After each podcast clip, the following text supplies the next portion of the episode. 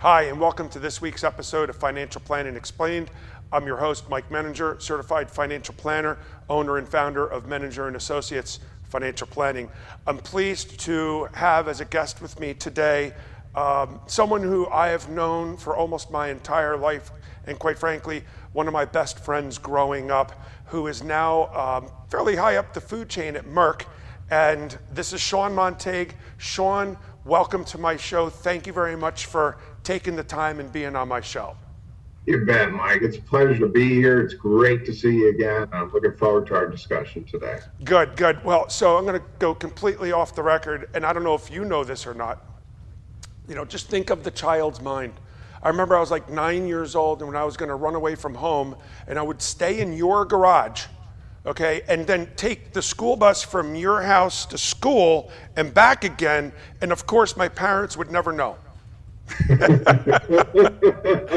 The mind of a nine-year-old, right? so wonderful times. Bro. It is, you know, lots, lots of, lots of memories. But um, you know, so we kind of lost track once we got into high school and left high school. And so, strange. You went to NC State. No, just for the for the for the viewers, uh, Sean and I grew up in upstate New York, and you know, upon graduation, Sean, you went to NC State. Yep. Why NC State? I mean, I don't think of NC State, and chances are you're the only person from our high school that went there. Yeah, that's right. Uh, so it, it's a great question. Early on, in the 70s and, and early 80s, we graduated in 82 from high school. Um, there was a tremendous push at the time by NASA to put the space shuttle uh, into space and to be able to create the International Space Station and we had, uh, you know, that was back in the days where folks used to tour and ultimately come by our, our schools. And I think it was in middle school, an individual from NASA came by and talked about the space shuttle program and what they were going to do with it and what it was going to look like and that kind of thing. And, uh, you know, I decided even right then and there that what I wanted to do was be an aerospace engineer.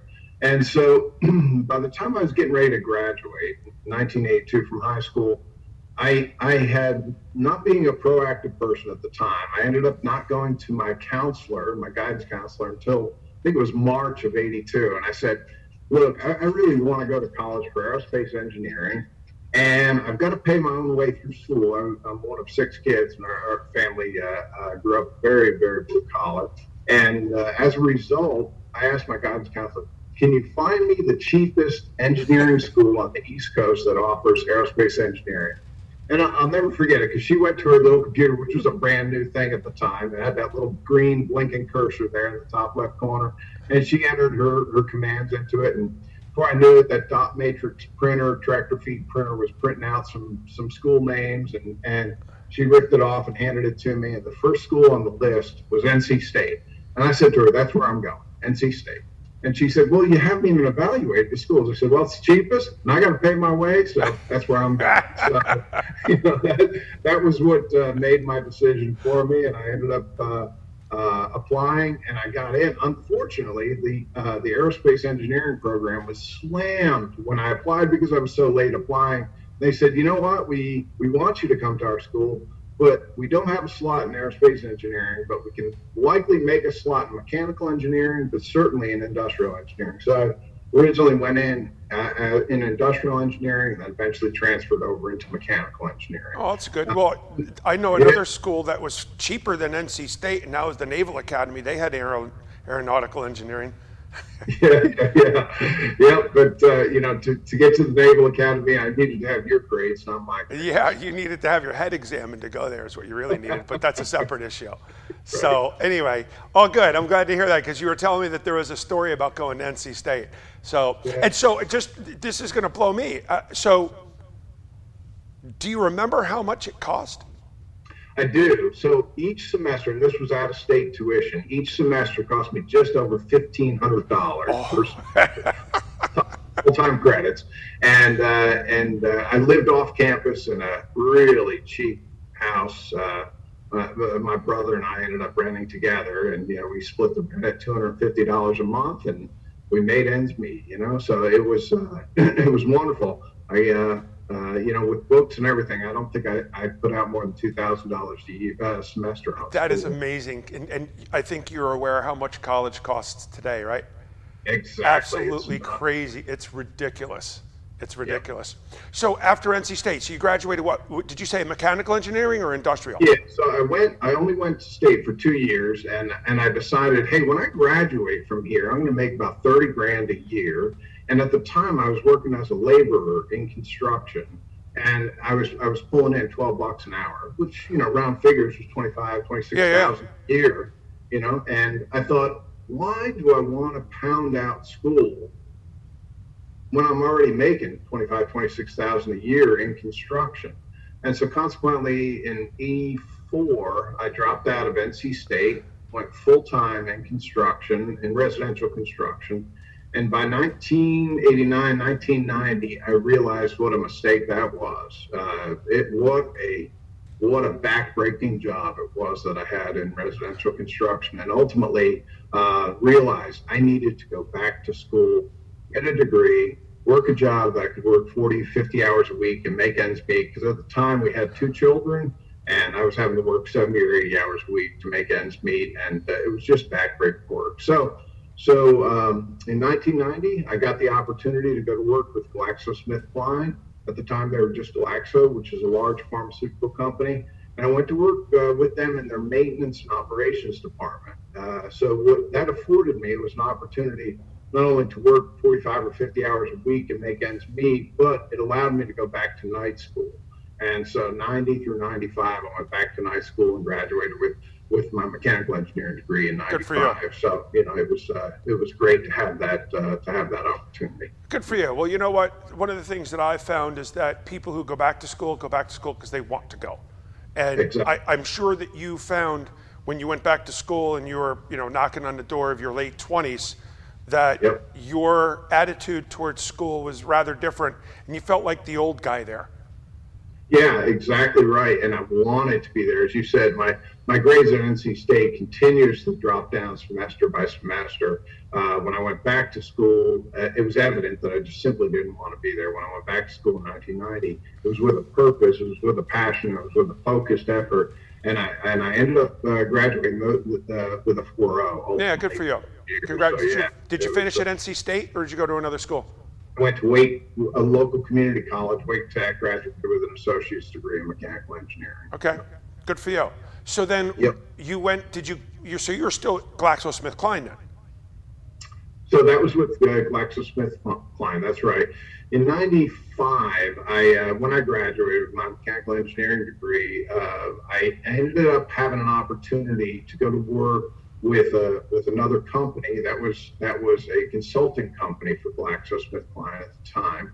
Uh, they had contacted me, and and and as a result, I ended up taking uh, an opportunity to go to work for a small construction management firm uh, that that built pharmaceutical facilities. So I had the background, had a little bit of education, had background in pharmaceuticals, both on the maintenance side as well as on the operations side and and then this company did construction for the pharma industry. So with those with that kind of a background, it ended up creating a great opportunity for me within the company. So I ended, entered the company in '95 at, at, an entry level um, with that history and background. I quickly found that many of the people I worked with didn't understand the operation and or maintenance of a pharmaceutical facility and as a result, they're building facilities that they didn't quite understand uh, the, the intricacies of operating. Who wasn't? And I'm sorry to interrupt, Sean, but when you reference who didn't, you, you think that the pharmaceutical companies didn't understand or the people from the company that you worked with? Yeah, the people that I worked with, at, at the company's name was Yonkers Industries. Yeah, it was Yonkers. I was going to ask you if it was Yonkers. Right. They, uh, Yonkers Industries was the company I worked for. And many of the folks within that company were great constructors uh, great project managers, but what they didn't understand was the ultimate output that we were creating manufacturing facilities for pharmaceutical companies to manufacture products for patients. I, I had that insight and understanding, and as a result, when when it came to the design of the facilities and the construction, and ultimately the commissioning and validation of those facilities, I was able to take that experience from the previous five six years and apply it to the now the design and, and the construction of these facilities. And as a result, I, I rapidly uh, uh, rose within Yonkers Industries because of that insight and knowledge. For me, that was a life lesson. Essentially, I noted that everything I did in life up to that point had now culminated in this point of opportunity for me uh, to really grow. So everything you do in life prepares you for the next thing you're going to do in life. Is what I There's found. no doubt, and it's a great recognition to have along the way. That's right. It, it, has served me very, very well over the years, and and uh, you know I, I, I, really look back on many of those early years in construction as well as in school and and ultimately in maintenance of uh, pharma facilities. So so then you know I worked with uh, Yonkers Industries for nearly 20 years. Uh, the company ended up being bought by a large uh, engineering and construction company, a worldwide uh, firm. bought us. we were we were an up and coming firm and and at that point i had moved through the ranks i started at an entry level when i joined the company in 95 by 2015 i was now at the senior vice president level within that company.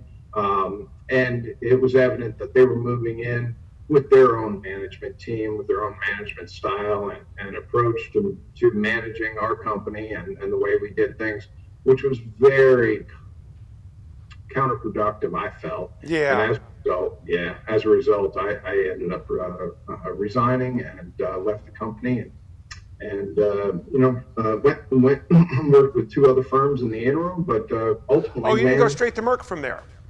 Yeah, I went ultimately to Merck in 2018, February of 2018. Okay. I joined Merck directly. Three years. I'll tell you what, Sean, we're at a point where we're taking a break, and right. so we'll be back in in a few moments. See you in a couple minutes. You bet. Thanks, Mike. Have you saved enough for retirement? Are you financially prepared for an emergency or unexpected event? Have you thought about your financial future? Hi, I'm Mike Menninger, founder of Menninger and Associates Financial Planning. For over 20 years, we have been answering our clients' questions just like these as we develop unique and comprehensive financial plans tailored to meet their needs. When addressing your financial plan, we incorporate your entire financial picture, including taxes, estate planning, as well as investment planning and retirement planning. So call us today for a complimentary, no obligation consultation. A unique approach to financial planning.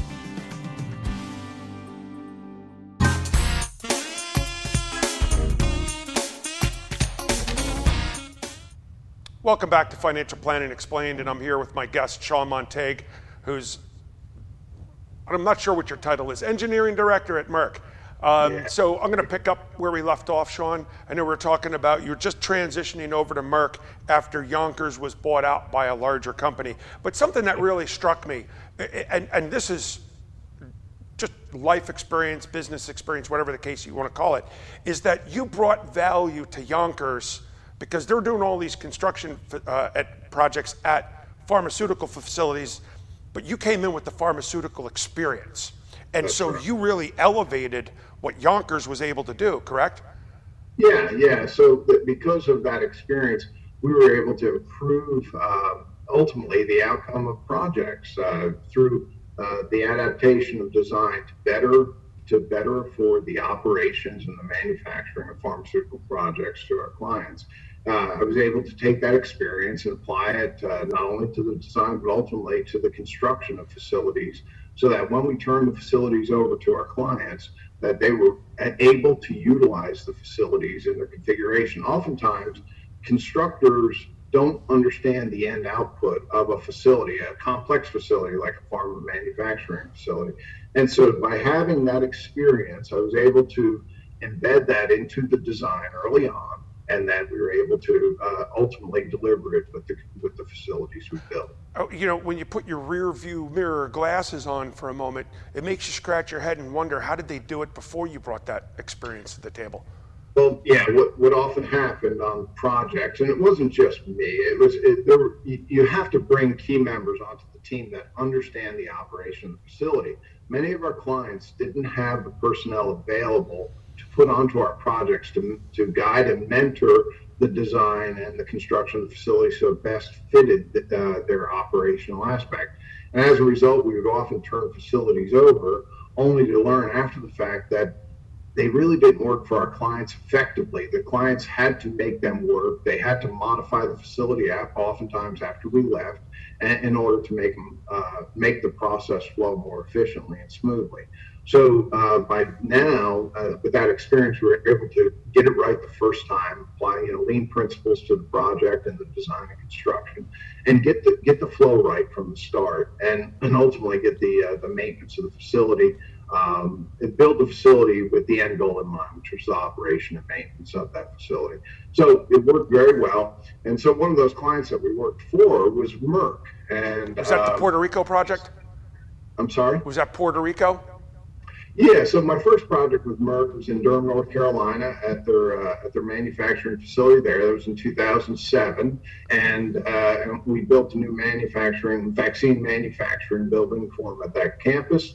And uh, because that project went so well, uh, they invited us to build other projects for them in, in, Puerto Rico, as well as throughout the United States. And, and consequently, uh, we really became deeply embedded with Merck as a client. I got to know many of the people within Merck uh, that are now, you know, they were back at that time, they were at project level positions, but today they're in senior management level positions. And, and consequently, once I left Yonkers Industries, uh, one of the one of the folks that reached out to me was one of those project managers I had worked with in the past at Merck and was now uh, senior director of engineering. And he asked if I'd be interested in joining the company. So that worked out well because I know uh, since we've talked over the last three years, you have nothing but positive things to say about Merck, just philosophically yeah. and and you know the the the how the firm is, how they are. I mean, you just tell me about Merck. I mean, just... yeah, yeah. So uh, in my career, I worked uh, as a consultant for 20 or so different uh, um, manufacturing, I'm sorry, pharmaceutical companies, and uh, of all those companies, Merck to me was the bright shining star. They they truly, when it came to engineering and construction, they truly had uh, their act together, and they truly had a, a great plan, a great program, great set of standards to work by. And and so I often thought, you know, if I ever left the consulting side, that'd be a, a firm I'd want to go to work with. And and now that I'm, I've joined the company, it's only confirmed that that was the right decision. And and I, I've mentioned, uh, you know, in our conversations in the past that you know it was really refreshing to walk in the door uh, of our of our main office building, and there's a quote from George Merck, the founder of Merck, on the wall there uh, to the left as you walk in. And and its focus is on our patients and, and, it says if we take care of our patients profits will take care of themselves. And and it's a point that strikes me well as i as i work as i go to work each day because it's very easy to do your job and do it effectively if your focus is on patients rather than your focus being on profits one of the reasons i left uh, the, the Yonkers Industries, which was ultimately bought by Foster Wheeler, was because our focus left our customers and instead became on our profits. And it was very, very frustrating to me. So, so to keep your focus on your patients, in, in our case at Merck, is, is such an easy principle because you, you can always ask your questions what's in the best interest of the patient when it comes to this project that I'm working on now. You know, I can't tell you, Sean, how much parallel that is with my business. You know, if yep. you always take care of, you service the client, everything else falls into place. So I'm a believer in the same thing. So how, when you say you walk into the main building, you've been working from home, haven't you, since since 2018 when you joined Merck? No, no, I uh, I've been so today I'm at home, but uh, but for the most part, because my uh, uh, as director of engineering, I'm focused on capital projects. So our new buildings, our new facilities, our, our, our new manufacturing projects, as well as renovation of existing facilities. Um, and and in order to do that job effectively, I have to be on site with our right. project teams. And so, uh, you know, even in the midst of COVID, uh, I probably have worked at home over the last year and a half less than less than three weeks, uh, all in. It, it's not been. Uh, well, it's because you were fortunate enough to have a project nearby your house. that can't Right, always yeah, be the case. I thought you were more of a manager of multiple projects at the same time. What if your Yeah. project is somewhere else? Yeah, so uh, when I first joined the company, uh, I was uh, helping to support and oversee projects throughout the United States, and I would I'd fly uh, and whether it was Nebraska or it was Kansas or it was New Jersey or, or Virginia or North Carolina. I, I was moving around all the time early on. Once COVID hit, our company shut all travel down to minimize uh, the potential uh, for, for exposure to COVID. And what we did was we got very focused. Anyone that could work from home, work from home. Folks that had to be at site uh, to work had to get special permission or permission to be there. And then and then we got very very focused with our groups on each project. So essentially, we would create islands on any given site where each project group would stay, if you will, within their own zone and work in that zone. And in doing that, we were able to minimize the potential for COVID transfer from one uh, one project to another or one area to another within the site. So the last year and a half, I have been at, at the Durham, North Carolina site working there on projects. So, how often do you have to come up to? We back up. You say your main office. Do you go to the Durham facility, or do you come up to West Point in Pennsylvania? What? Yeah. How often do you come into those? Yeah, so so West Point is our, our headquarters for our global engineering uh, solutions team. That's where, that's where the majority of them are. However, uh, we uh, we as a group uh, in in Durham, we we manage projects in the southeast U.S. So we tend to stay within the southeast U.S. I tend to only visit West Point oh uh, once or twice a year prior to uh, prior to uh, prior to COVID. Anyway, I haven't been, I haven't traveled for the last year and a half, though. At least corporately, I haven't traveled for the last year and a half. And and because of growth, I mean, Merck as a company has grown dramatically in the last five years. Well, certainly in the last three years, and and will continue to grow. Merck has grown that big. You're saying in just a few years? Wow. Okay, I'm kind of surprised. You usually don't see big corporations like that. But you know, referencing something you just said about working from home, I was thinking from a Merck perspective that um, a very large percentage, whatever that might be, would be either research scientists who need to be in the lab or the people who are manufacturing whatever pills or whatever it is that you make would represent a, a pretty large percentage of the workforce at Merck. Yeah, so it, they do, but um, it's kind of like um, they're the frontline workers, if you Yeah, will. yeah. There, it takes an army behind them and support services to keep them in Okay. uh, doing what they do effectively. And and many of those support services groups are the ones that work from home. So I, I would imagine that uh, 30 or 40 percent of Merck employees work at the sites and the balance work from home. But I'm just taking a, uh, a guess at that. So you're now on the other side of the table. I know years and years ago when I used to be in my first life, when I was uh, an environmental engineering consultant, much like you were at Yonkers, you always thought about everybody always wanted to be on the other side, the corporate side, the people who tell the consultants what to do. Um, I have to. I can't. I can't ask you which is better because otherwise that wouldn't be the right thing to do. So, uh, you're on this side of the table now. So. I, I'm sure during the course of your career, whether it be at Merck or you know, you manage the folks like Yonkers, like you used to be the Yonkers guy. You manage them now. You have to have some good stories. You got a good story during your career? Yeah, absolutely. Um, Tell me, tell me a story. It's probably a Yonkers story because that's where you spent 20 years.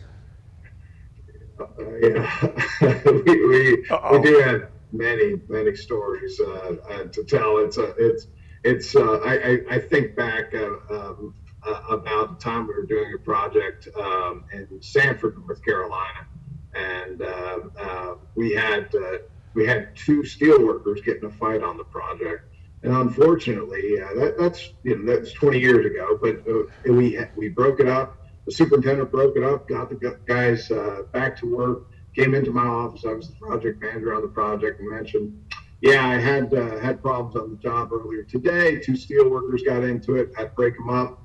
I said, "Have you removed them from the project?" He said, "No, no. They dusted themselves off and they got back to work. Everything's fine." I said, John, we can't do that. We have to remove those workers from the job. You need to give me an incident report on what happened, why it happened, and what we're going to do about it for corrective actions.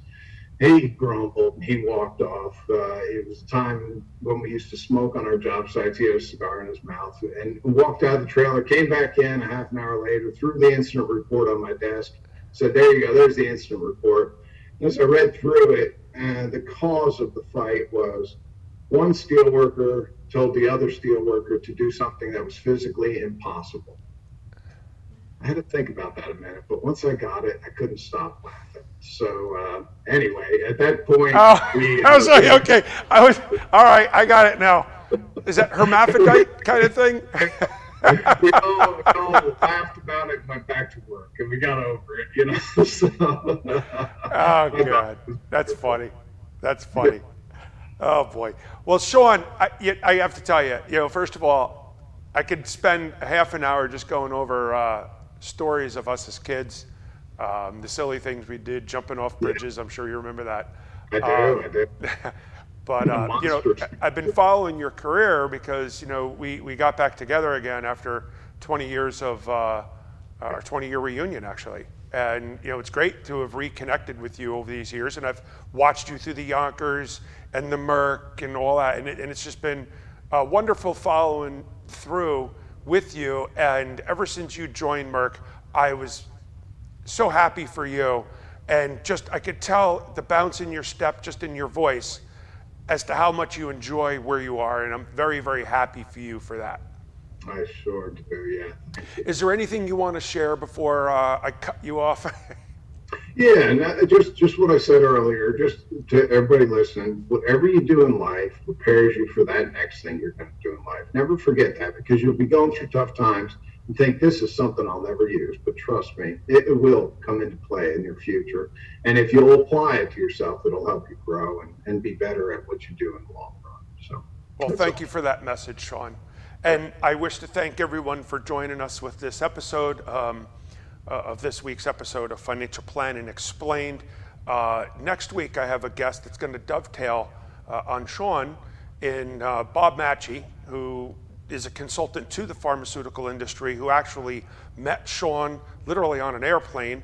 But since then, they've done work together. So uh, stay tuned for next week. Thank you for joining us this week, and we will see you next week. Have a wonderful week.